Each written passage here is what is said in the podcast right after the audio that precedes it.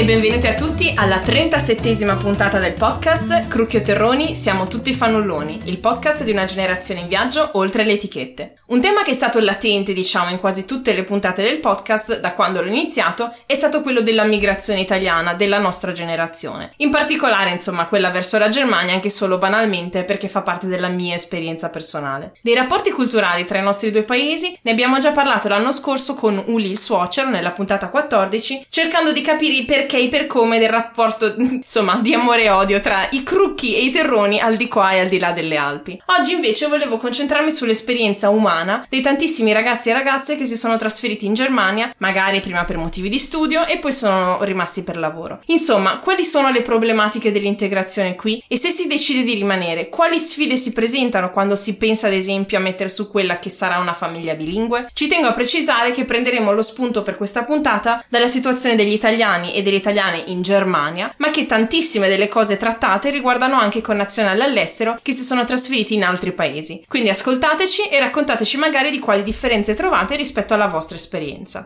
Di tutto questo ne parliamo oggi con Sara e Teresa, due neodottorate dell'Università di Monaco, che hanno organizzato due eventi interessantissimi proprio sui temi che preannunciavo. Visto che non era possibile nella pausa estiva trovare un momento in cui ci fossimo tutte e tre contemporaneamente, ho registrato le conversazioni con loro separatamente. Quindi se la puntata è leggermente più lunga del solito, sapete già perché. Passiamo ora alle presentazioni. Per chi ascoltasse questo podcast per la prima volta, questa voce appartiene a moi, Carmen, la vostra conduttrice fissa, che vive in Germania da 8 anni e sta cercando in realtà proprio ora, a proposito di incontro-scontro di culture, di ottenere la doppia cittadinanza. Oggi ci raggiungono, come vi dicevo, Sara e Teresa, quindi diteci un po' di voi. Da dove venite? Cosa fate? Come ci siamo conosciute?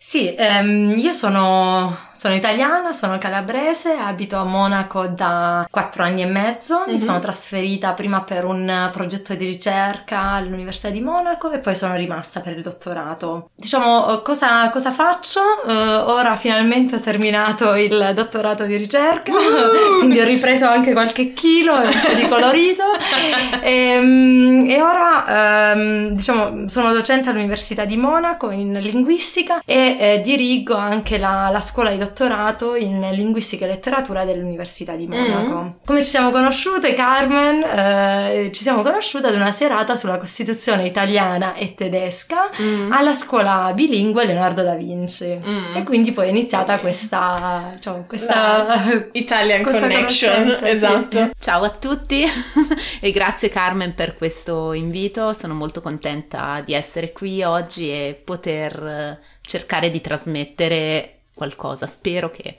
questo messaggio. Grazie a te per essere venuta. Grazie. Eh, mi chiamo Sara, ho 30 anni e sono cresciuta tra Milano, la Puglia e Monaco di Baviera. Mm. E è stato tutto un percorso particolare che mi ha portato qui a Monaco. Io ho fatto tedesco a scuola, non sapevo molto bene il tedesco, e poi mi sono iscritta all'università, ho fatto lingue, però in quel periodo vivevo in Puglia, quindi non mi andava di passare due mesi a, al mare e allora ho pensato ok, un mese lo passo in Germania, un mese lo passo al mare, un po' cazzeggiona. Come si fa a non voler passare due mesi al mare? Vabbè, vabbè, vabbè. Ora me lo chiedo Go anch'io on. qualche volta. Però mi ricordo ho mandato candidature in tutti i paesi di lingua tedesca per lavorare come tipo ragazza alla pari, eccetera. Mm. E poi una struttura di Monaco mi ha detto: Ok, se vuoi puoi venire a stare da noi per un mesetto e puoi fare parallelamente un corso di tedesco. Io oh, ero all'epoca inconsapevole di quello che volesse dire avere un alloggio praticamente sì. gratis a Monaco di Baviera. Wow. E quindi sono partita, ho fatto quest'estate molto bella. Poi ho fatto, sono tornata per un tirocinio all'Istituto Italiano di Cultura ah. e qui ho scoperto il mondo degli italiani a Monaco. È stata un'esperienza molto divertente. Quindi poi dopo sono tornata in Italia, però pensavo sempre a quello che avevo rivissuto e allora ho deciso, dopo la mia laurea, di fare ricerca su questo tema e allora ho scritto un'email con una bozza di progetto di ricerca inviata all'Università di Monaco di Baviera, mi hanno invitato poi per un colloquio e quasi quattro anni fa, me lo ricordo ancora, 4 ottobre 2015, wow. mi sono trasferita qui per iniziare mm. il dottorato. Ed è bello perché il mio percorso personale si è legato per alcuni aspetti al mio percorso professionale. Mm e sono contenta di essere qui, ci sono state tante avventure e disavventure in questi anni e mi lascio sorprendere dal futuro. mm-hmm, mm-hmm. Figata. E noi come ci siamo conosciute? Beh, sarà divertente poi sentire la stessa storia raccontata da te e da Teresa, poi vediamo qual è la storia che mi piace di più. noi ci siamo conosciute tra l'altro molto prima sì. di quello che pensavamo, perché quando cercavo persone da intervistare per il mio progetto di tesi di dottorato, uh-huh. io e te uh, abbiamo messaggiato un po' su Messenger e tu mi hai dato dei tip molto interessati. Mi hai dato dei consigli, hai detto, hey, se cerchi giovani italiani da intervistare, puoi contattare questo, puoi contattare quest'altro. Serio? E chi ti aveva dato il mio contatto? Io avevo pubblicato un annuncio su Facebook. Sì. E li avevo messi a tappeto. Pa, pa, su pa, Italiani a Monaco. Su Italiani a Monaco, il famoso gruppo Facebook. No. Sì. Poi, okay. tu mi, poi tu mi avevi risposto, avevamo un po' chattato, però poi non ci eravamo più okay. risentite. E poi ci siamo viste questo inverno sì, a febbraio a fe- era. Era mm. febbraio, mm. è vero, ad un evento che tu, insomma, stavi, stavi, moderando sulla cittadinanza e Costituzione. Sì, sono sulla Costituzione italiana e tedesca, mm-hmm. ho fatto la scuola italo-tedesca. E, okay. e lì ci siamo riviste, mm. conosciute finalmente, finalmente, di, di persona. Per- finalmente di persona perché la cosa è associare un volto ad una tastiera mm. del cellulare. Adesso mm. finalmente adesso finalmente ci vediamo e poi da lì siamo veramente entrate in contatto. Ok, wow, avevo rimosso questa cosa. Io l'ho scoperto Perché? Uh, ieri mattina quando ci siamo no. sentite quando ci siamo sentite in chat su ah, Messenger c'era una chat precedente c'era una chat precedente no del lontano 2016 no e allora ho detto ehi ma Carmen e io avevamo già avuto contatti. Questo per farvi capire che la comunità italiana di Monaco è molto piccola, cioè nel senso siamo in tanti, però in un modo o nell'altro ci conosciamo. Ci tutti. sono tante, tanti modi di fare connection. Esatto, no, perché poi tra l'altro i tedeschi hanno sempre questo stereotipo del ah, gli italiani si conoscono tutti. Tipo una volta letteralmente ero con un collega in metro in Espan, abbiamo sentito che c'era un gruppo di italiani che stava parlando seduto vicino a noi. Lui mi guarda e fa: Conosce? Io no! sono dei turisti a caso! Perché dovrei conoscerli? Però sono ogni una volta è vero.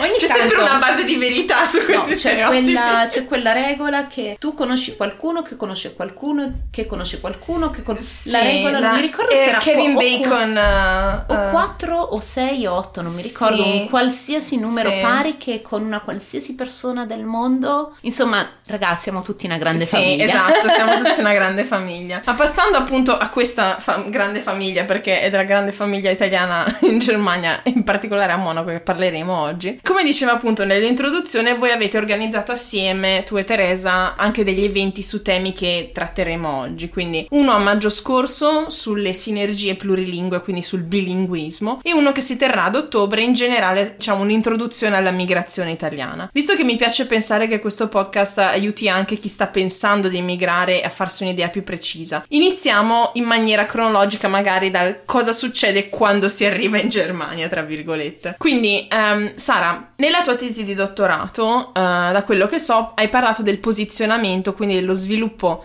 identitario, eh, se vogliamo, di un noi contro un loro di giovani parlanti italiani che vivono da pochi anni in Germania. Quanto è partita questa ricerca dalla tua esperienza personale di cui ci parlavi prima? Insomma, parlaci del tuo dottorato, okay. dici questo scoop. Spoiler. Esatto. Spoiler della pubblicazione che arriverà a breve. Mm, esatto. Penso tra un annetto sarà okay. disponibile e accessibile. Ok, figo. e, um, l'idea era che le persone che arrivano qui non sono numeri, ma persone. Mm. Questa è stata la mia idea di base. Io non sono un numero dei 28.000 italiani che secondo l'Istituto di Statistica ve lo dico in tedesco, è più veloce, del Münchner Statistisches Amt sono residenti o anmeldati mm. in Germania. Anmeldati vuol dire iscritti. Ogni tanto dovrò fare questa cosa di traduzione per sono... quelli che ci ascoltano non dalla Germania. quelli che sono iscritti nei registri comunali mm. Di Monaco di Baviera. E quindi ho pensato, ok, raccolgo le storie della loro vita mm. e ho raccolto le storie di 20 persone, mm-hmm. 10 ragazzi e 10 ragazze ragazze, tutti laureati in età tra 25 e 35 anni, okay. arrivati quindi giovani adulti, young professional. Usiamo un anglicismo. Mm, giusto per mixare ancora di esatto. più le esatto. lingue. L'idea era quando noi parliamo. Mm-hmm trasmettiamo dei contenuti mm. perché usiamo delle parole che hanno dei significati, mm-hmm. però la lingua è molto di più. E noi quando parliamo diciamo molto più di quello che vogliamo dire mm. e uno strumento per fare questo mm-hmm. sono anche i pronomi personali. Non ce ne rendiamo conto. Ok. Noi non ce ne rendiamo conto, però i pronomi personali servono capire appunto come noi all'interno del discorso ci appunto come dicevi tu posizioniamo prendiamo, prendiamo delle posizioni mm-hmm. allora non ho voluto soltanto guardare che cosa raccontavano queste persone mm-hmm. ma, ma, anche come, lo raccontavano mm-hmm. e anche perché sono da linguista ho voluto unire questo tema un po' socio e un po' l'aspetto proprio della lingua non solo cosa diciamo ma mm. anche come lo diciamo e le persone che hai intervistato erano qui da più o meno lo stesso lasso di tempo o da tempi diversi? Perché mi immagino, conoscendo il tedesco, come anche l'imparare il tedesco possa influenzare l'utilizzo dei pronomi. Esatto. No, sono tutte persone arrivate da massimo 5 anni. Ok. Perché, insomma, è molto importante anche dare voce alle persone che sono qui da poco. Mm. Molto spesso, adesso molto meno, però fino a poco tempo fa l'idea dell'italiano all'estero era prima di quello che lavorava nei cantieri oppure nelle fabbriche che ha contribuito all'industrializzazione, persone che nel frattempo, quelli che sono rimasti qui sono, sono in pensione sono tutti pensionati. Mm. Poi c'è stata una conversione verso più o meno nella metà degli anni 70, dopo lo shock petrolifero del 73, eccetera, eccetera, queste persone si sono un po' reinventate, convertite, si sono buttate soprattutto nel settore della gastronomia. Mm. Non dimenticherò mai questo aneddoto di una persona che conosco, e adesso ha una sessantina d'anni, e ricorda come lui si era approcciato alla prima pizza che aveva visto in vita sua da adolescente. Okay. e non sapeva bene come mangiare questa pizza. Tedesco lui, uh-huh. era la prima volta che vedeva una pizza in vita sua. Wow. Quindi immaginate questo. Però questo appartiene anche un po' al passato perché adesso c'è una nuova forma di riconversione di queste presenze. Mm. Non arrivano ovviamente il settore dell'Italian style, la cucina italiana, la bella moda. pizza, spritz, mm. eccetera, eccetera, continua ad avere un ruolo importante in tutto il mondo, non solo qui a Monaco, però ci sono delle costellazioni molto più diversificate. Mm. C'è adesso qui chi arriva come ingegnere, penso, chi arriva come mm. ricercatore, c'è chi, e questa è, un è un'altra storia, persone che sono laureate, Adesso, insomma, statisticamente parlando, perché arrivano molti più laureati? Sì. Semplicemente perché quasi tutti i ragazzi decidono di iscriversi all'università statisticamente mm. rispetto a quella che era la situazione. Sì, è aumentato il numero degli iscritti in Italia e quindi in esatto. percentuale esatto. anche la percentuale di migranti con un certo livello di istruzione è aumentata. Esatto. E magari persone laureate che però non sanno il tedesco e quindi non trovano lavoro in Italia nel loro settore. Mm e iniziano la loro esperienza qui in Germania non sapendo il tedesco, ma non sapendo il tedesco no, non possono in tutti i casi accedere ad un lavoro che sia corrispondente alle loro qualifiche perché non sempre l'inglese basta mm-hmm. e adesso ci ricolleghiamo alla tua seconda domanda, cosa, cosa, succede quando si arriva in Germania? Quindi magari si trovano a fare tutt'altro tipo di lavori dove possono parlare italiano, magari mm. si buttano nel settore della gastronomia di nuovo, anche se insomma e sono... Allora, dicevo appunto che tu e Teresa avete organizzato diverse conferenze. Quella che si avvicina di più a questo tema è quella di ottobre. Um, che data si tiene? Uh... Sì, uh, si terrà il 17 ottobre, mm-hmm. giovedì 17 ottobre, ah, all'Università okay. di Monaco di Baviera. Uh, si terrà nella aula A120 poi metteremo ovviamente il link nelle show notes della puntata con tutte le informazioni. Esatto. E, e questa conferenza è sostanzialmente una sorta di introduzione alla nuova migrazione italiana. Esatto. Perché dicevamo prima, prima c'erano i gastarbeiter che poi si sono trasformati in reinventati, diciamo, nella, nella gastronomia e oggi arrivano soprattutto ragazzi della nostra età mm-hmm. più o meno più giovani, laureati e tutto quanto. Devo fare un appunto, il termine gastarbeiter non è tanto carino, cioè questa parola sì. gast, ospite, io preferirei dire persone arrivate a seguito degli accordi del reclutamento reclutamento di manodopera. sì, è molto lungo, però devo dire da scienziata politica io continuerei a utilizzare il termine gastarbeiter perché riflette la volontà politica della Germania che non ci voleva. Mm-hmm. Perché è, è, la realtà. Cioè, noi così come i greci la Germania ha sfruttato la migrazione di paesi del sud Europa con condizioni economiche non favorevoli e tanta popolazione per ricostruirsi. Cioè noi abbiamo ricostruito i, gli edifici di, della Germania bombardata, abbiamo ricostruito e lavorato nelle fabbriche e poi loro non volevano che la gente che veniva qui a lavorare portasse la famiglia, cosa che poi inevitabilmente è successa, è successa. e ci sono stati dei grossissimi problemi di integrazione per quella parte della popolazione, tanto che anche per esperienza personale tutta la gente di quell'età che conosco che vive ancora in Germania a malapena sa parlare il tedesco e a malapena in realtà sa parlare l'italiano, cioè parla un misto di dialetto e di tedesco. Esatto. Ed è una cosa che mh, li differenzia tantissimo dalla nuova emigrazione e che crea dei, dei, anche dei problemi di integrazione che sono molto diversi. E crea anche delle, delle diversità all'interno del gruppo, se si può chiamare gruppo di italiani a Monaco. Mm, Cosa mm. vuol dire essere italiani a Monaco? Sono persone che magari hanno una prima lingua quasi differente in alcuni casi, come dicevi tu, il dialetto di origine era la prima lingua per queste mm. persone, chi invece arriva adesso ha una formazione diversa, tra virgolette, mm-hmm. uh, parla, usa l'italiano standard in maniera maggiore. E poi c'è anche da dire che con l'obbligo dell'inglese nelle scuole non dico che tutti parlino un inglese perfetto però tutti hanno avuto almeno una base scolastica di inglese. sì, un'infarinatura. Esatto. E tornando a noi giovedì 17 ottobre presso l'edificio principale della Ludwig Maximilians Universität la prima parte avrà un carattere più di divulgazione scientifica diciamo mm. così con un ospite mm-hmm.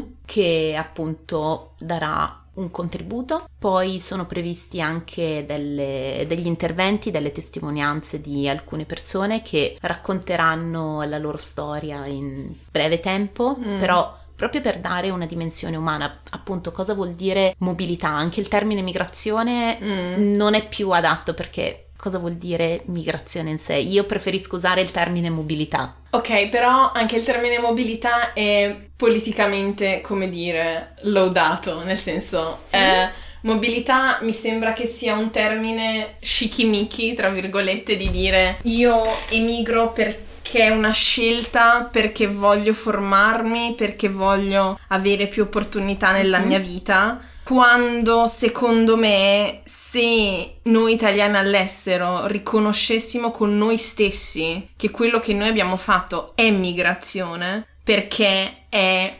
dovuto per la maggior parte dei casi a un sistema paese che non funziona, che non incentiva la qualità, che non incentiva la gente che ha voglia di lavorare, che non incentiva la novità e che è molto basato sulle conoscenze e non sulla vera meritocrazia, questa parola che viene usata in qualunque contesto a cazzo di cane. Um, noi non veniamo da un paese in guerra, noi non veniamo da un paese dove l'inflazione non uh, permette di fare la spesa normalmente come in Venezuela, però c'è una motivazione per il, il, nostro spostamento, la nostra mobilità. Quindi è, trovo interessante che voi vogliate usare questa parola, però ci tenevo a discutere con te e a specificare il perché di questa scelta. Mm-hmm. Perché mobilità anziché migrazione? Allora, migrazione la posso definire come Oberbegriff, come um, termine, termine generico. Come termine generico, come macro, macro definizione. Mm. Però le diverse dinamiche che caratterizzano anche questi nuovi arrivi sono fino a un certo punto legate a questi aspetti che dicevi tu, perché comunque si tratta di una scelta, mm. ovviamente si tratta di una scelta individuale. Mm dove le persone possono scegliere in maniera libera, magari guardando su, guardando su internet, eh, non mi viene in mente come si chiama quel sito adesso, quello che ti fa i confronti del, dei costi medi della vita, per esempio quanto mm-hmm. costa la vita a Roma mm. versus quanto costa la vita a Monaco di Baviera, stipendio medio nel settore scolastico Scola- dell'ingegneria. Sì, sì dell'ingegneria, prendiamo gli ingegneri. Quanto è lo stipendio medio di un ingegnere con 8 anni di esperienza mm. X, paese 1, paese 2? Ok, e soprattutto a me piace molto il termine di mobilità intraeuropea mm. perché parliamo anche di Europa.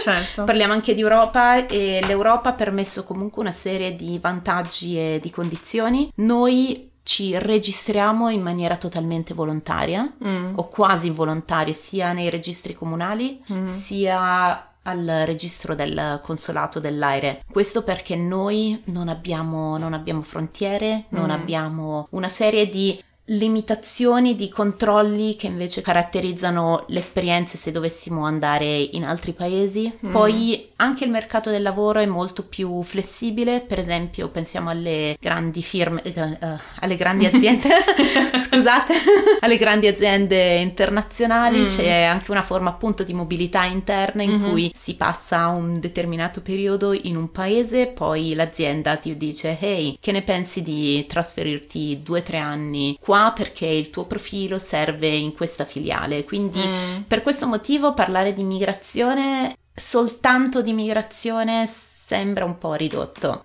Mm-hmm. E ovviamente ci sono motivi che sono anche comuni a quelle delle vecchie prime generazioni, chiamiamole così, il lavoro soprattutto. Mm però anche una serie di motivi personali, penso, ok, motivo anche affettivo gioca sicuramente un ruolo mm. e anche proprio il, diciamo le cose così come stanno, il desiderio di guadagnare più soldi in confronto a quello che si sarebbe potuto guadagnare facendo la stessa professione in un altro paese. Ci sono tanti motivi che portano mm. e per questo motivo anche classificare le, le migrazioni, le mobilità non è per niente facile. No, non lo è affatto. Cioè, devo dire, personalmente mi piace il, il, termine mobilità perché riconosce, come dicevi tu, una sorta di privilegio di cittadini europei di avere un'esperienza del movimento, del mm-hmm. trasferirsi in un altro paese che è molto facilitata rispetto a quella di un migrante che deve attraversare il Mediterraneo su un barcone, per dirla esatto. molto direttamente. Però quello che, diciamo, non trovo problematico in sé per sé utilizzare la parola mobilità, volevo darle un contesto e discuterne con te in modo che chi ci ascolta sia consapevole dell'utilizzo di questa parola, visto che oggi parliamo dell'importanza della lingua, del scegliere determinate parole, del significato che sta loro alle spalle, mm, perché ho sempre paura, cioè da un lato anch'io ho questa cosa nella mia esperienza personale di dire non sono un cervello in fuga, al di là del che cazzo significa sta cosa del cervello in cervello... fuga, è un'espressione che odio, perché la odio. Eh, nessuno mi ha costretto a partire, non ho neanche mai provato a cercare un lavoro in Italia, sono partita per motivi altri che erano personali come dici tu e questa definizione mi sta stretta perché è un'esperienza molto privata, molto personale che non si può generalizzare, però d'altro canto ho sempre paura quando uh, si parla di immigrazione anche in Italia ma anche in contesto europeo di dimenticare la storia del nostro paese da un lato con i gastarbeiter e dall'altro il fatto che inevitabilmente comunque ci sono tanti ragazzi e ragazze che se ne vanno dall'Italia per motivi reali, economici, privati, quello che sono e che disconoscendo questa migrazione, chiamandola in un altro modo, ho paura che manchi l'empatia poi verso quelli che sono, tra virgolette, i veri migranti che poi arrivano da noi, perché è come se riconosce qualcosa che sia di altro, che non succede a noi stessi nella nostra popolazione. Oltre al fatto che, e questo mi interessava anche mm, chiedere mm-hmm. se sono aspetti che tratterete nella conferenza, se sono aspetti che hai trattato tu nella tua eh, tesi di dottorato, all'esperienza del migrante. Mm-hmm. Cioè, il processo di integrazione in un posto che è diverso da quello di origine, sentirsi parte di una comunità, sviluppare certe capacità linguistiche e sociali, quindi imparare a capire, qua in Germania si dice come gli altri ticken, cioè com- come gli altri funzionano, mm-hmm. come reagiscono a, non so, la puntualità, all'organizzazione, cose, quelle che possono essere gli scontri culturali, perché inevitabilmente la mobilità, eh, lo trasferirsi in un altro posto, implica una cosa che parte dell'esperienza del migrante in maniera universale, cioè indipendentemente dai motivi per cui ti sei spostato o i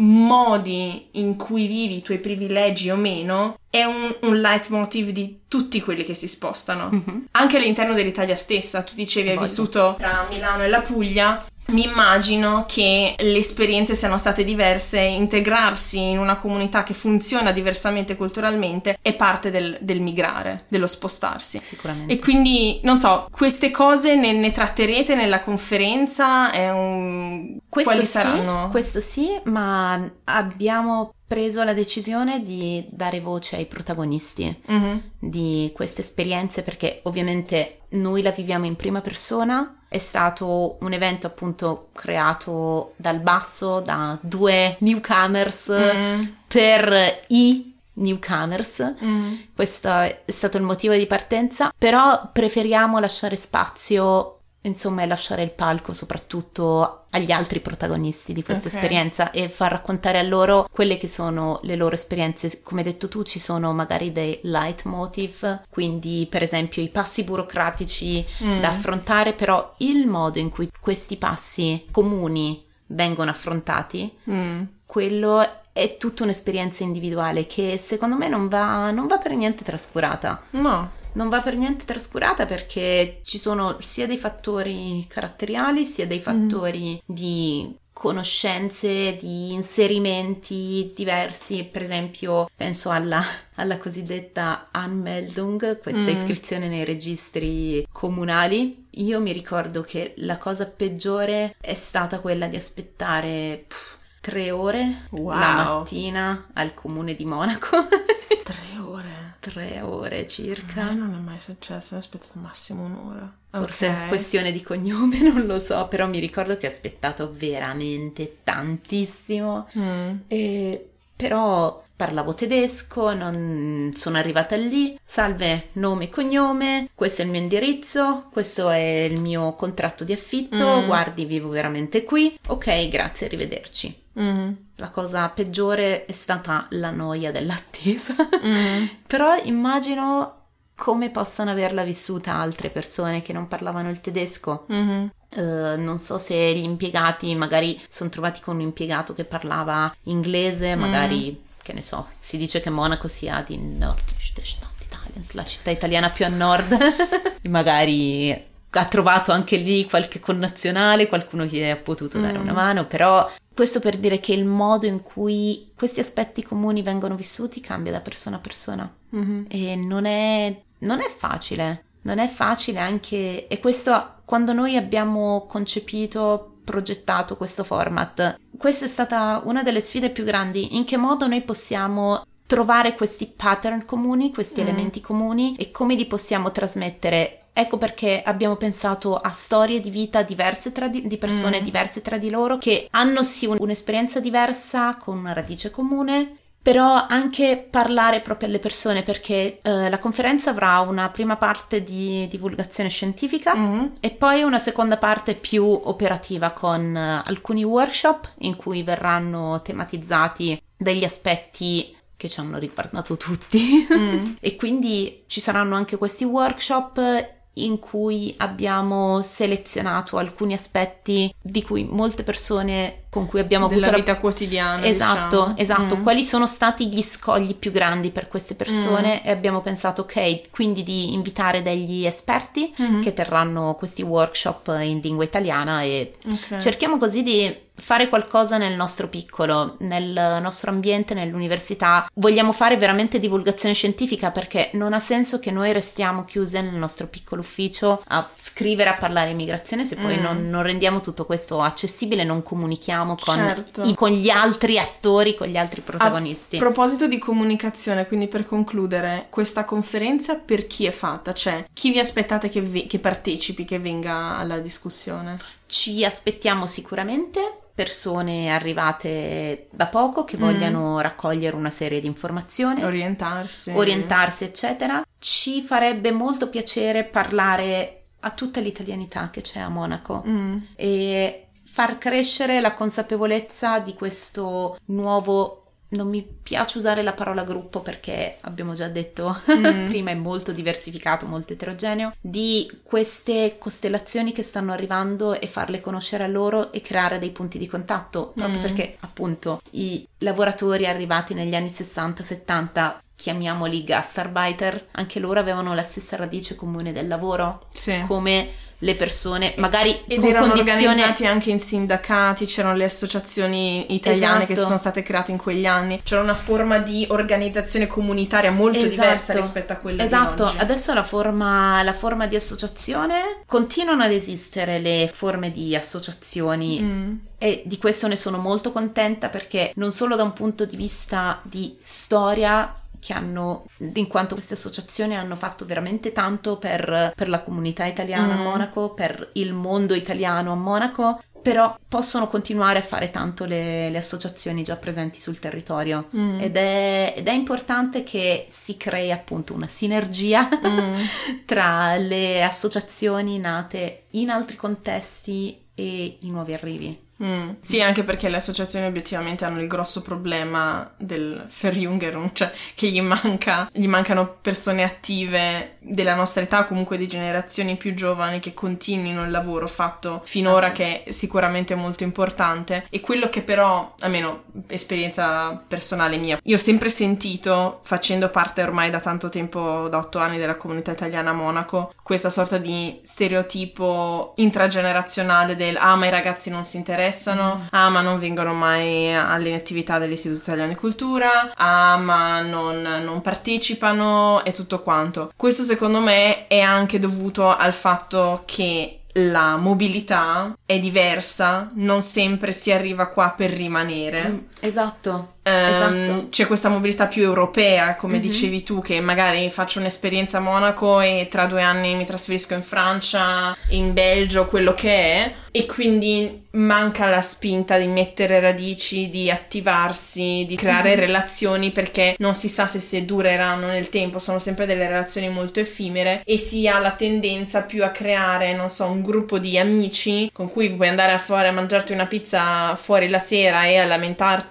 di quanto la lingua tedesca sia difficile da imparare, però rimane lì. Sì. E quindi ehm, sì, int- sarà interessante vedere poi a Sarà- ottobre come questi due mondi si incontreranno. Sarà interessante, però noi, noi veramente vogliamo, vogliamo fare qualcosa che partita dal basso, perché come è nata anche l'idea, in realtà questo evento del 17 ottobre è il secondo che stiamo Mm. proponendo con questo format, ne abbiamo già fatto uno 23 febbraio dell'anno scorso, 2018, e l'idea è nata da una chiacchierata tra me e Teresa, stavamo parlando, ma questo mondo degli italiani a Monaco, che cosa possiamo fare noi? Perché Mm. noi ci lavoriamo, quindi lavorandoci su abbiamo avuto, abbiamo avuto la, por- la possibilità di eh, studiarne le dinamiche, capire come funziona. Ho detto, ma cosa possiamo fare noi per i nostri Connazionali. connazionali che sono qui e magari non semplicemente persone che non lavorano in questo campo. E allora abbiamo pensato, organizziamo una conferenza di divulgazione Mm. scientifica Mm. dove noi parliamo dei nostri temi, invitiamo degli esperti e facciamo anche qualcosa di pratico. Mm-hmm. Mm-hmm. E poi ci auguriamo ci possa anche essere una parte di convivialità con una piazza delle idee, chiamiamola così, mm. in cui nel Lichthof dell'università, tra l'altro molto bello, edificio storico, facciamo un po' di pubblicità, un po' di pubblicità. alla nostra bellissima università in cui appunto in questo Lichthof le persone possano avere la possibilità di, di conoscersi. Mm, mm. E di creare le reti che magari creare reti, creare amicizie, magari qualche single qualche single all'ascolto può real life Tinder Ah sì, ma staccatevi da Tinder. Io non ho Tinder, cioè sono in una relazione, quindi... Però, cavolo, staccatevi da Tinder e venite al nostro evento. Esatto. Parla delle cose concrete della vita. Magari. Perfetto, grazie mille Sara per il tuo tempo. Eh, vi auguro un grande successo per la giornata del 17 ottobre e poi ovviamente una volta che questa puntata verrà pubblicata poi metteremo tutte le informazioni, come iscriversi, quali esperti vengono a parlare, i temi precisi e tutto quanto. E quindi grazie. Ecco, mettiamo che tutto questo si sia stabilizzato, quindi come diceva Sara, che tu ti senta una persona integrata mm-hmm. nella società tedesca bavarese, quello che è, Uh, sai la lingua, è un lavoro, hai degli amici e, e, tutto quanto. E decidi di stabilirti in Germania nel lungo periodo e magari, non so, mettere su famiglia. Una delle sfide che si affrontano quotidianamente è sicuramente quella del bilinguismo, cioè penso anch'io, se mai volessi diventare madre, eccetera, eccetera, mi immagino di crescere mio figlio o mia figlia qui in Germania, quindi mandandola all'asilo tedesco e tutto quanto, e mi chiedo costantemente se, non so, debba parlare in italiano, debba parlare in tedesco, in dialetto, non lo so, mm-hmm. perché mm-hmm. sempre la, la, pressione di dare il meglio ai propri, ai propri, figli, però anche la paura che non vengano integrati abbastanza bene, insomma, sempre quella, l'ansia almeno personale che io vivo. E quindi mi chiedevo, visto che è parte anche della tua tesi di dottorato, mm-hmm. cosa succede ai figli di immigrati che crescono già con questo bilinguismo in testa?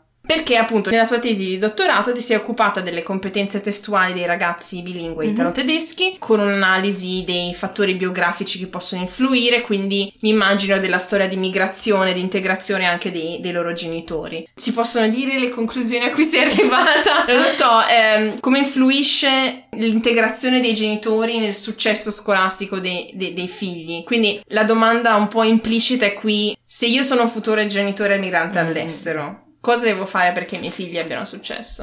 Eh, questa è la, la, domanda che si pongono tantissimi genitori e che pongono soprattutto quando ci sono magari degli incontri, ehm, incontri anche all'università, organizzati all'università. Cosa mm. posso fare affinché il mio bambino riesca a raggiungere delle conoscenze quasi perfette o perfette in entrambe le lingue. Ehm, diciamo, eh, bisogna partire dal presupposto che un bambino bilingue non si può paragonare ad un bambino monolingue, mm. cioè un bambino, cosa significa il bambino monolingue? Comunque un bambino cresciuto con una sola lingua di riferimento. Mm in quanto diverse sono le attività anche eh, cognitive che, che comporta la, l'acquisizione di due lingue. Quello che però non bisogna dimenticare è che l'acquisizione linguistica non inizia con l'ingresso alla scuola mm-hmm. oppure con l'ingresso al kindergarten, però inizia ben prima. Quindi anche se ci si trova in un contesto prettamente italiano in Germania, quindi in una famiglia in cui entrambi i genitori sono, sono italiani, non bisogna dimenticare che l'input eh, del tedesco potrebbe, mm, potrebbe, iniziare già da quando il bambino è diciamo appena nato, magari mm. con qualche canzoncina anche in tedesco oppure in inglese, non so, in un'altra mm. lingua, piuttosto la lettura di, di fiabe in un'altra mm-hmm. lingua. Quindi mh, mm, diciamo non dimenticare che l'acquisizione linguistica non inizia all'età di tre anni, ma inizia Molto da prima, quando il bambino sì, certo. nasce. Ci sono anche degli studi che mostrano in realtà che il bambino percepisce ancora nella pancia i diversi, diversi suoni mm. del suo, dell'ambiente in cui eh, nascerà.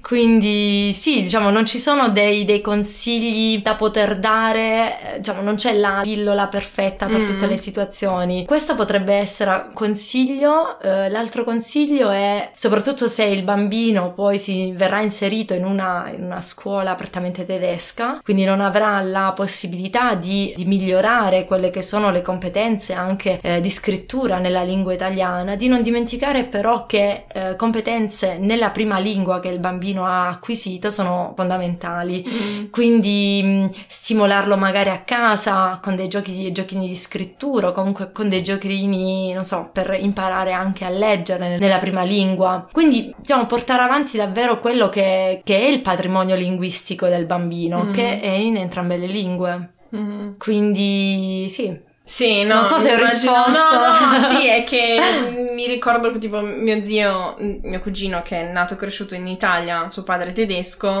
c'è voluto veramente il padre tedesco per fargli imparare il tedesco, nel senso molto inquadrato che ogni volta, anche se lui non aveva voglia, gli parlava quando erano loro due da soli in macchina, gli parlava in tedesco, gli faceva leggere almeno tot pagine eh, in tedesco sì, al giorno. Comunque... Quindi ci vuole un, un, una certa dedizione, diciamo, anche... Anche da parte dei genitori. Sì. sì, sì, sì. Poi dipende anche l'obiettivo che si vuole raggiungere, cioè nel senso quali sono le competenze che ci si augura augura di, di far raggiungere al proprio mm. figlio. Ovviamente un'ottima alternativa è la scuola bilingue. Mm-hmm. Mm, a Monaco c'è sia la scuola Leonardo da Vinci, c'è anche la, la scuola europea. Sono ovviamente delle scuole a pagamento, sono delle mm. scuole private, quindi posso immaginare che non tutti possano permettersele. Possano permettersele. Mm. Diciamo, sarebbe il, l'obiettivo è quello di non parlare più di un'integrazione. Diciamo, la parola integrazione è una parola anche a livello, un termine a livello sociologico molto mm. complesso, no? Mm. Che magari si, si, tira, si, tira, giù in molti discorsi. Mm, come si diceva anche ad uno degli, degli ultimi incontri organizzati all'università, quello che poi è stato, stato organizzato l'11 maggio su queste sinergie plurilingue, era, si parlava non tanto di integrazione ma di interazione, quindi okay. un'interazione tra lingue, tra culture ed è quello che probabilmente è quello a cui si dovrebbe aspirare, mm-hmm. no? Mm-hmm. Uh, quindi non, non temere di parlare a casa l'italiano perché magari le competenze poi in tedesco non siano così buone, mm. ma far interagire queste, queste, culture, queste lingue. Mm-hmm. Sì, è una cosa molto interessante di cui parlavo anche um, sul mio podcast tedesco con figli, diciamo, di, di migranti nati e cresciuti in, in Germania, mm-hmm. che tendenzialmente, tipo, non so, una mia amica e collega, suo padre è del Sudan, però lei non sa l'arabo mm-hmm. ed è una cosa che le dà tantissimo fastidio perché comunque è parte della sua cultura, perché inevitabilmente ha preso diciamo anche per osmosi sì. eh, o conoscendo parti della famiglia così quella che è la cultura di suo padre però non ne sa la lingua che è una parte fondamentale mm-hmm. e io tipo con mio padre che è emigrato e ho vissuto tantissimi anni in Svezia non mi ha mai mm. insegnato lo svedese è una cosa che mi ha sempre roso tantissimo questa cosa perché l'opportunità per me l'opportunità di sapere un'altra lingua è sempre stata una, una marcia in più qualcosa così perché la cosa con cui volevo discutere con te è anche di oggigiorno come le lingue, cioè quanto il bilinguismo sia un fattore di successo o di hinderness, di, mm-hmm, di, di, um, insucce- impedimento, impedimento, di insuccesso, diciamo, perché una volta veniva concepita questa cosa, cioè come dicevi tu, l'integrazione era quasi più una sorta di assimilazione mm-hmm. come concezione, nel senso che hai successo se sei più tedesco possibile. Se magari c'hai il nome simpatico italiano, tipo non so, Gianni Giovanni Di Lorenzo, ah ah ah, tutto bello, però arrivi ad essere il direttore della Zeit perché il tuo tedesco è perfetto, accent frei, senza mhm. accento mm-hmm. e tutto quanto. Che è anche una sorta magari di, cioè io non conosco la sua famiglia, però so di molte storie di migranti che non hanno parlato nella propria lingua uh, madre ai figli per evitare sì, di... Sì, sì, sì. Ed è quello che avviene, avviene ancora, ancora oggi, perché esatto. magari ci sono ancora insegnanti oppure maestre, maestri che eh, sconsigliano mm. di parlare sì. la lingua, non si dovrebbe dire lingua madre, comunque definiamo la lingua madre mm. al, al, bambino. Mm. Mm quindi diciamo c'è questa lotta anche all'interno della famiglia, comunque questa lotta interna della serie parlo col mio bambino in italiano mm. oppure no, oppure devo bombardarlo di tedesco. Sì, e poi anche la paura perché comunque il mio tedesco per quanto sia buono non sarà mai perfetto e paura di trasmettergli anche gli errori che tu hai nella lingua che hai imparato. Sì, quindi c'è, c'è, anche questo doppio effetto e quello che dicevamo nella discussione con questi altri ragazzi è in realtà oggigiorno nel mercato del lavoro il sapere le lingue è una delle cose che ti distingue dagli altri, cioè sì. più ne sai, meglio le sai, è un punto di forza fondamentale perché è un mondo connesso dove se tu sai una lingua in più è quello che ti differenzia dagli altri. Quindi mi interessava, passando magari a parlare della conferenza di maggio che avevi già accennato, appunto lì c'erano anche rappresentanti della scuola italo-tedesca di Monaco, di questo tipo di scuole internazionali se ne stanno creando diverse. E quindi io mi chiedevo, intanto, se questa cosa del ah, il bilinguismo è un punto di forza anche per il mercato del lavoro, eccetera, se è un po' il loro pitch, il loro selling point del mm. abbiamo questa cosa, o è più una cosa di offrire alle famiglie che hanno un, un background multiculturale una sorta di espressione e approfondimento di questa multiculturalità e quale approccio scolastico, cioè cosa bisogna considerare per avere un approccio scolastico bilingue, cioè quali sono i benefici principali per le famiglie, le cose anche difficili mm-hmm. da affrontare perché mi immagino che ne, cioè... per quanto riguarda Monaco ad esempio ci sono parte i diversi, diversi asili nido bilingue ci sono sostanzialmente due scuole mm. ehm, bilingue una appunto è la, la, scuola Leonardo da Vinci e l'altra mm. è la scuola europea mm. eh, la scuola europea è nata con una finalità molto, molto precisa e cioè quella di ehm, per i figli dei dipendenti del Patentamt Ah, ok, dell'ufficio delle patenti europee. Dell'ufficio, eh, sì, per i figli dei dipendenti del, dell'ufficio delle patenti europee, non far perdere eh, quello che era il sistema scolastico anche eh, nella loro lingua. Mm. Eh, quindi famiglie che di base si spostavano molto frequentemente anche eh, nello stesso, nella stessa Europa. Mm-hmm. Invece la una scuola bilingue di base nasce, come ad esempio la scuola Leonardo da Vinci, parte con la consapevolezza della, della grande quantità di italiani, ad esempio, che eh, vivono sul territorio di Monaco mm. e quindi far del bilinguismo una, una risorsa, una risorsa fondamentale mm. affinché i bambini, i bambini bilingui non vengano in qualche modo incasellati in quello che è anche il, il sistema scolastico tedesco che è molto mm. rigido mm. e che non, non, fa sempre del bilinguismo una, una ricchezza, mm. in quanto c'è una sorta di selezione dei bambini fino all'età dei, dei 9 anni, sì. diciamo in tre tipi di scuola che sono anche molto selettivi e eh, se non si hanno delle, de, determinati voti, voti sì. anche per esempio in tedesco, questi bambini non hanno la, la possibilità di eh, frequentare poi dai 9 anni in poi il gymnasium piuttosto che la, la Realschule. Quindi diciamo è un percorso scolastico che viene deciso molto molto presto. Ci sono degli studi di carattere sociologico sul, mm. sui migranti italiani e sul perché i bambini italiani, la maggior parte dei bambini italiani frequentano scuole che secondo il sistema scolastico tedesco sono considerate basse come mm. l'Hauptschule, la Mittelschule oppure la Realschule. Diciamo ci sono, sono state date negli anni anche diversi, eh, diverse chiavi di lettura, mm. quale ad esempio la vicinanza geografica tra l'Italia e la Germania che ha portato ad una sorta di, mm, di Pendelverkehr sì, un, di, un, sì, di pendolarismo, cioè l'idea che sì, mi trasferisco qualche sì, anno, però magari ritorno. ritorno. Mm. Um, oppure anche il fatto che molte delle famiglie italiane lasciavano uh, le regioni, anche regioni uh, economicamente più deboli, mm. per trasferirsi in, in Germania, uh, in quanto nazione ricca, e far, e fare in Germania la propria fortuna, comunque mm. mettere da parte abbastanza soldi per poi anche ritornare tornare in Italia. Sì. Quindi l'educazione, probabilmente l'educazione scolastica dei, dei figli non eh, era fondamentale, è fondamentale, però non si capivano molti aspetti di quello che è il sistema scolastico tedesco, mm. in quanto anche molto diverso da quello italiano. Sì, estremamente. Ma infatti, cioè, allora, vabbè, io poi ho la mia fissazione sui modelli scolastici, che il modello scolastico tedesco è assurdo, intanto perché è federale e quindi quindi se anche solo ti trasferisci in un'altra regione non sai più orientarti sì, perché sì, sì. Eh, i sistemi di votazione Cambiamo... magari cambia tutto,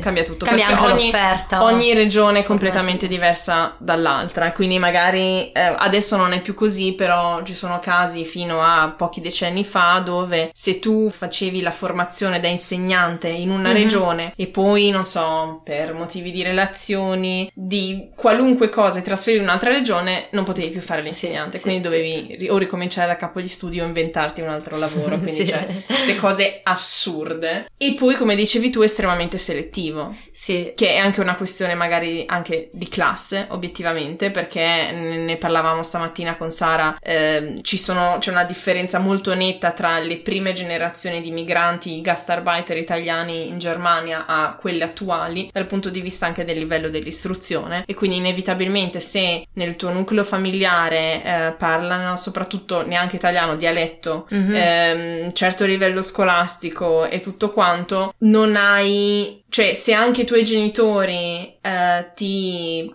premono che tu vada bene a scuola e tutto quanto, non hai le stesse, diciamo, le stesse strutture su cui ti puoi affidare, non so, un accesso maggiore ai libri, mm-hmm. ehm, la, la, disponibilità economica di un sostegno dopo scuola, una sì, cosa sì, di questo sì. tipo, e quindi inevitabilmente finisci a cadere in questo sistema di scuole peggiori che poi... Che poi penalizza ovviamente anche il, quello che è il futuro, il successo scolastico. Sì, perché poi all'università all'università puoi accedere solo se hai fatto un gymnasium. Sì, sì, sì, In, nelle Fachhochschule, anche con l'ABI del Realabschluss dovresti farcela, però Mm. minimo. Sì, e poi bi- non bisogna dimenticare che appunto, diciamo, eh, cosa significa acquisire delle competenze bilingue, sempre, sempre mm, è difficile rispondere a questa mm. domanda. Mm. Non bisogna però dimenticare che il bilinguismo non, non è qualcosa che capita, cioè nel senso mm. il bambino cresce in, in un'altra nazione rispetto alla nazione dei propri genitori e quindi è bilingue. Il bilinguismo, come qualsiasi eh, diciamo competenza, bisogna stimolarla, quindi mm. attraverso la lettura in entrambe le lingue, attraverso il parlare in entrambe le lingue, mm. ma anche attraverso la scrittura e quindi tutta quella che è l'acquisizione di conoscenze complesse, che è la scrittura, che è la lettura in entrambe le lingue. Ovviamente un bambino che non,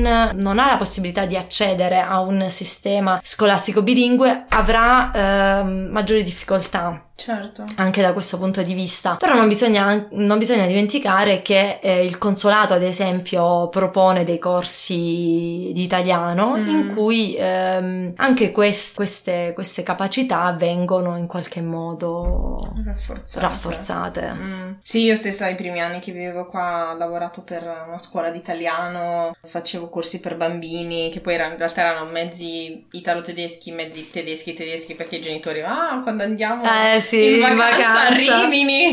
ok. Sì, ovviamente, ovviamente magari lì eh, l'italiano era insegnato come, maggiormente come lingua straniera e non come mm. lingua seconda. Mm. Sì, eh, è sempre diverso. Sempre eh, quello, qual è la differenza dell'approccio? Perché mi interesserebbe dal punto di vista Quello che per esempio racconta eh, i ragazzi con cui, con cui ho lavorato nel progetto di ricerca, eh, raccontavano spesso che loro non avevano voglia di andare a questi corsi di mm-hmm, italiano mm-hmm, perché sì. era un italiano per stranieri. Quindi era ah. un italiano che partiva dal ciao, io mi chiamo Giovanni, come ti chiami tu?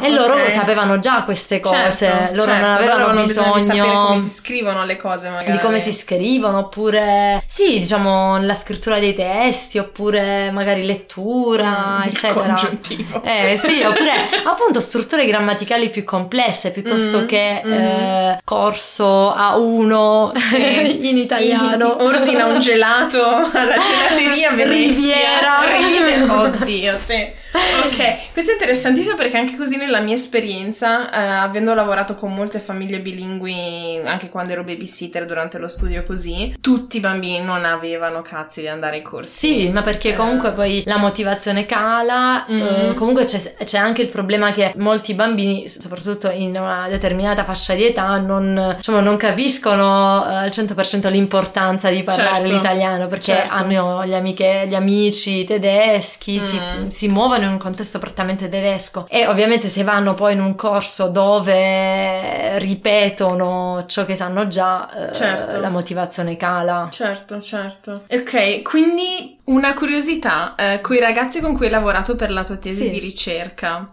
loro quanto gli... cioè, hai parlato anche di quello che il bilinguismo provocava in loro dal punto di vista emotivo, anche di stanchezza. Perché, tipo, parlo della mia esperienza personale. Um, io ormai ho raggiunto un livello molto buono di tedesco Tanto che, cosa di qualche settimana fa, ho addirittura parlato nel sogno in tedesco e ho detto cazzo, ho raggiunto veramente il punto Se di non ritorno. Esatto, il punto di non ritorno. Però ci sono delle giornate in cui magari, non so, tengo un seminario, devo parlare anche di cose complesse in tedesco tutto il giorno. Arrivo a fine giornata, non so più parlare in nessuna lingua o comunque sono stanchissima proprio mentalmente e l'unica cosa che mi rilassa è parlare in italiano. Mm-hmm per i ragazzi che crescono bilingue è diversa eh, ci sono diverse, diverse diciamo fasce eh, di età in cui si può acquisire una lingua mm. e questo determina ovviamente anche eh, le attività cognitive mm. Eh, che fa il nostro cervello tu quando hai imparato il, il tedesco? ah mi sono trasferita che avevo 20 21, eh. 22 anni. Quindi anche, cioè, da, adul- da adulta, adulta, comunque da giovane adulta. giovane adulta. Ci sono dei studi che, degli studi che mostrano che bambini che, o comunque persone che sono nate davvero bilingue, quindi hanno imparato le due lingue nella fascia che va dai 0 ai 3 anni, mm utilizzano meno, diciamo, fanno meno fatica a parlare mm-hmm. eh, in entrambe le lingue rispetto okay. ad una persona che ha eh, acquisito le due lingue in, eh, diciamo, in fasi diverse. Mm-hmm. Quindi probabilmente il risultato finale è lo stesso. Mm-hmm. Cioè, n- come non farai dei, degli errori grammaticali tu, non lo farà magari il ragazzo bilingue, però il ragazzo bilingue ha meno il rapporto, come gli viene più diciamo, semplice. Gli viene più semplice, sì. Ok, eh, ok il dispendio, okay, il dispendio ener- di energia, di energia sì, minore mentale. a livello cognitivo e, e, mentale. Un'ultima curiosità personale um, che, che, si ricollega molto in realtà bene con quello con cui par- di cui parlavamo stamattina con Sara, dell'esperienza del migrante all'estero, mm-hmm. quindi della difficoltà di sentirsi parte di qualcosa e, e tutto quanto. Quello che succede um, è successo in realtà molto in fretta a me. Mm-hmm è che quando raggiungi un certo livello della lingua, in cui inizi, non so, a studiare o a lavorare in quella lingua, hai la sensazione che perdi un po' anche mm. la tua lingua, nel senso che, non so, la lingua qua in casa, diciamo in famiglia con Carl è l'italiano di base, però in realtà noi non parliamo italiano, parliamo un misto, un misto. di italiano, inglese e tedesco, mm-hmm. perché i media un che consumiamo... È un fritto misto, esatto. perché i media che consumiamo, tipo serie o film, sono tendenzialmente in inglese, mm-hmm. le, non so, le... Nachrichten, eh, I, le, sì, le, notizie al. TG le guardiamo in tedesco tedesco, ogni tanto qualche serie così, anche quello, oppure robe che discutiamo sì. del lavoro, però molto spesso tipo c'è la frase in italiano e poi non ti viene quella parola immediatamente, ma ti viene in una delle altre due lingue e la dice, tanto noi ci capiamo perché sono sì. le tre lingue che ci accomunano. Sì. C'è effettivamente, cioè stiamo veramente perdendo la nostra lingua perché non so, è come se il nostro cervello fosse una RAM limitata mm. dove lo spazio spazio di memoria è quello o è una cosa semplicemente di allenamento? Cioè se tipo io leggessi più libri in italiano o guardassi serie in italiano, sì, poi, quella poi cosa... ritorna. Diciamo questo fenomeno si chiama di erosione linguistica nel momento in mm. cui eh, tu non, non utilizzi più quella lingua così spesso, ma anche con determinati registri, nei determinati nei diversi registri, vengono a perdersi determinati vocali, soprattutto a livello, a livello lessicale, mm-hmm. si hanno delle difficoltà inizialmente, mm-hmm. poi eh, diciamo la parte della, della, sintassi che magari si forma la frase in tedesco, non so, mm. mettendo anche in italiano il verbo alla fine, mia, quella è la, è la, fase successiva. Sì. Però sostanzialmente, e questo avviene quando si parlano nel quotidiano due lingue, mm. cosa facciamo? Facciamo in modo di eh, unterdrücken, dobbiamo spingere nella nostra testa una lingua mm-hmm. e questo ci causa eh, dispendio energetico sì, nel nostro sì. cervello per poter parlare nell'altra lingua. Sì. Questo ovviamente aumenta questo dispendio energetico aumenta nel momento in cui la, le altre lingue si, eh, si acquisiscono si in solidificano. una ma no. anche in una si acquisiscono in un'età avanz- più ah, avanzata. Sì, ok. Quindi Dopo i tre anni. anche questo code switching, questo scambio tra le lingue diventa più, mm. più complesso sì. perché si deve in qualche modo mettere a tacere l'altra lingua che vuole, okay. che vuole uscire fuori. ok. Questo tema mi piace tantissimo, quindi vabbè, sarei con te a parlare per ore.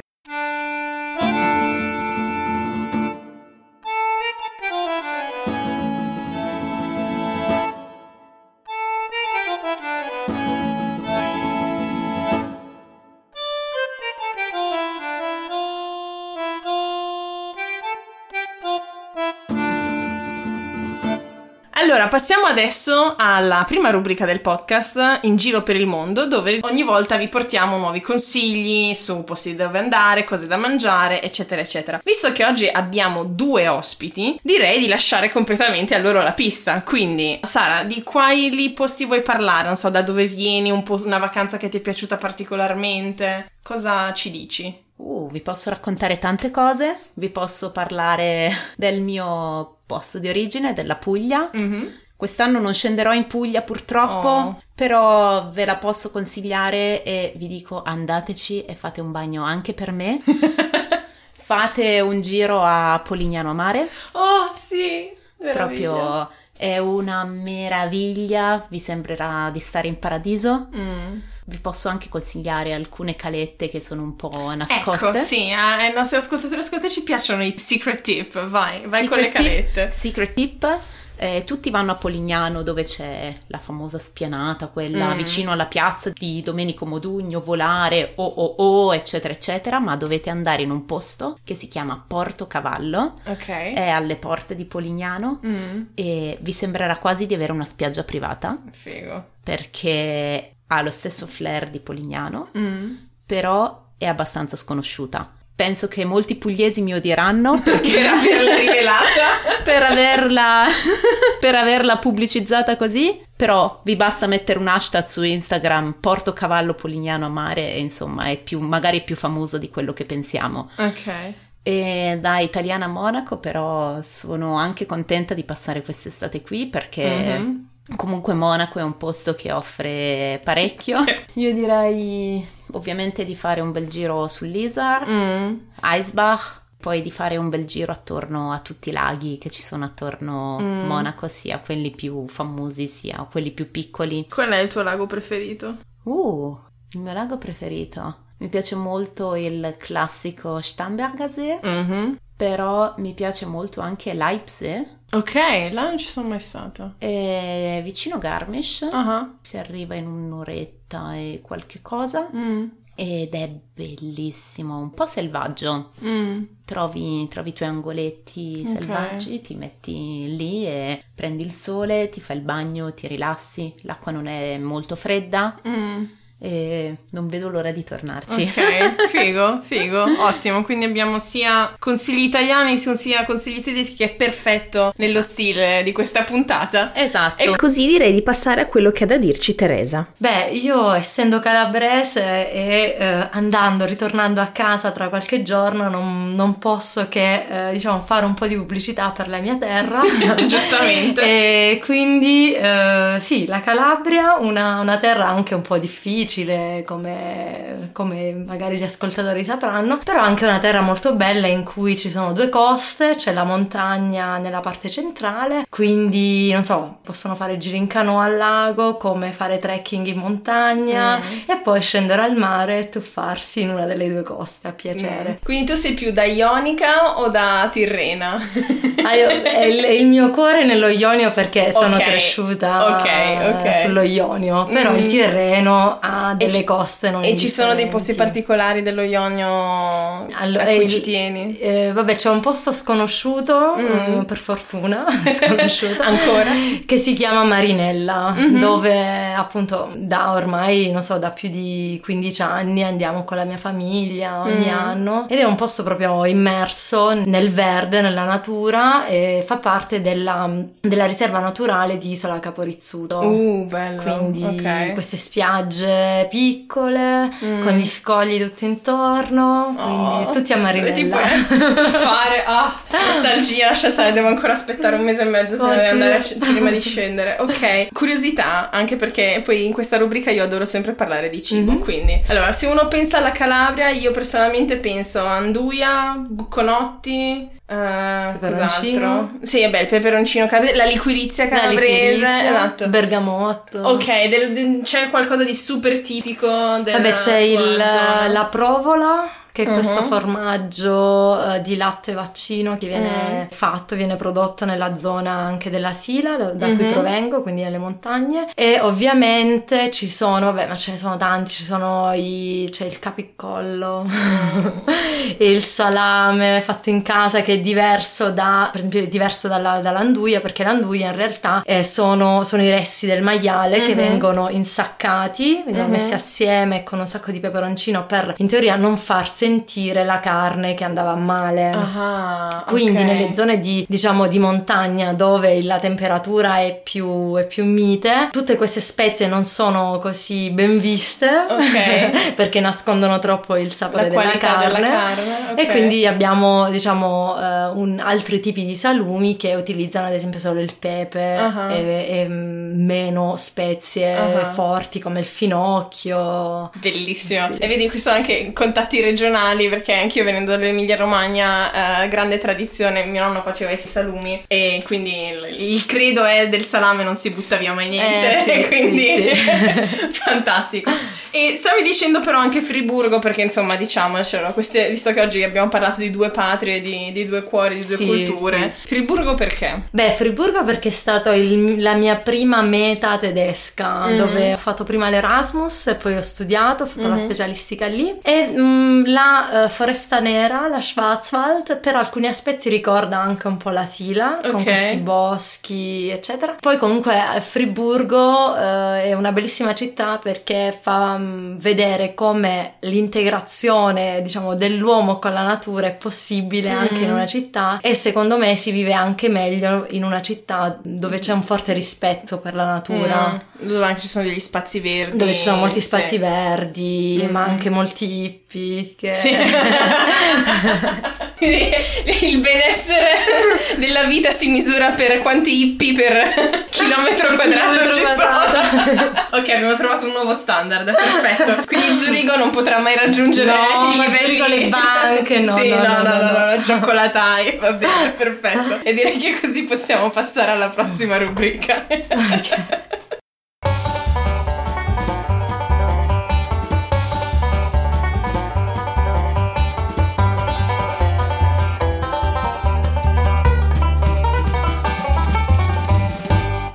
La seconda rubrica invece eh, si chiama Modi di dire e modi di essere perché, diciamocelo, da quando mi sono trasferita in Germania a me imparare lingua è sempre piaciuto e mi sono intrippata tantissimo col tedesco e in generale è bello imparare i modi di dire di un'altra mm-hmm. lingua perché riflettono, ecco, la cultura che ci sta dietro, le persone come pensano e tutto quanto. E in questa rubrica portiamo sempre dei modi di dire o dialettali o di lingue diverse che conosciamo. Io ve ne porto uno tedesco, ma in realtà una, una cosa divertente, diciamo, visto che Oggi abbiamo parlato, tra le altre cose, di bilinguismo e di incontro-scontro di culture. E quindi mi chiedevo quali sono i modi di dire che, ad esempio, piacciono a te, a Teresa, in tedesco, che vi è capitato di trasportare nell'italiano anche se non esiste un corrispondente. Cioè, faccio l'esempio io concreto. L'altro giorno mi è capitato di usare la frase perché non si può parlare, eh, cioè la frase era perché non si può parlare della realtà delle cose senza rischiare di rovinare le immagini nella mente delle persone. E questa immagine nella mente è stata la mia traduzione letterale di Bilder im Kopf del tedesco, che può essere sia un'immagine immagine che tu crei raccontando qualcosa nella mente di una persona, ma anche un sinonimo di stereotipi, di idee che mm, hai, posizioni e tutto quanto. Ed è una cosa che non è traducibile nell'italiano, però mi piace tantissimo e quindi l'ho utilizzata parlando in italiano. È capitato anche a te di fare una cosa del genere?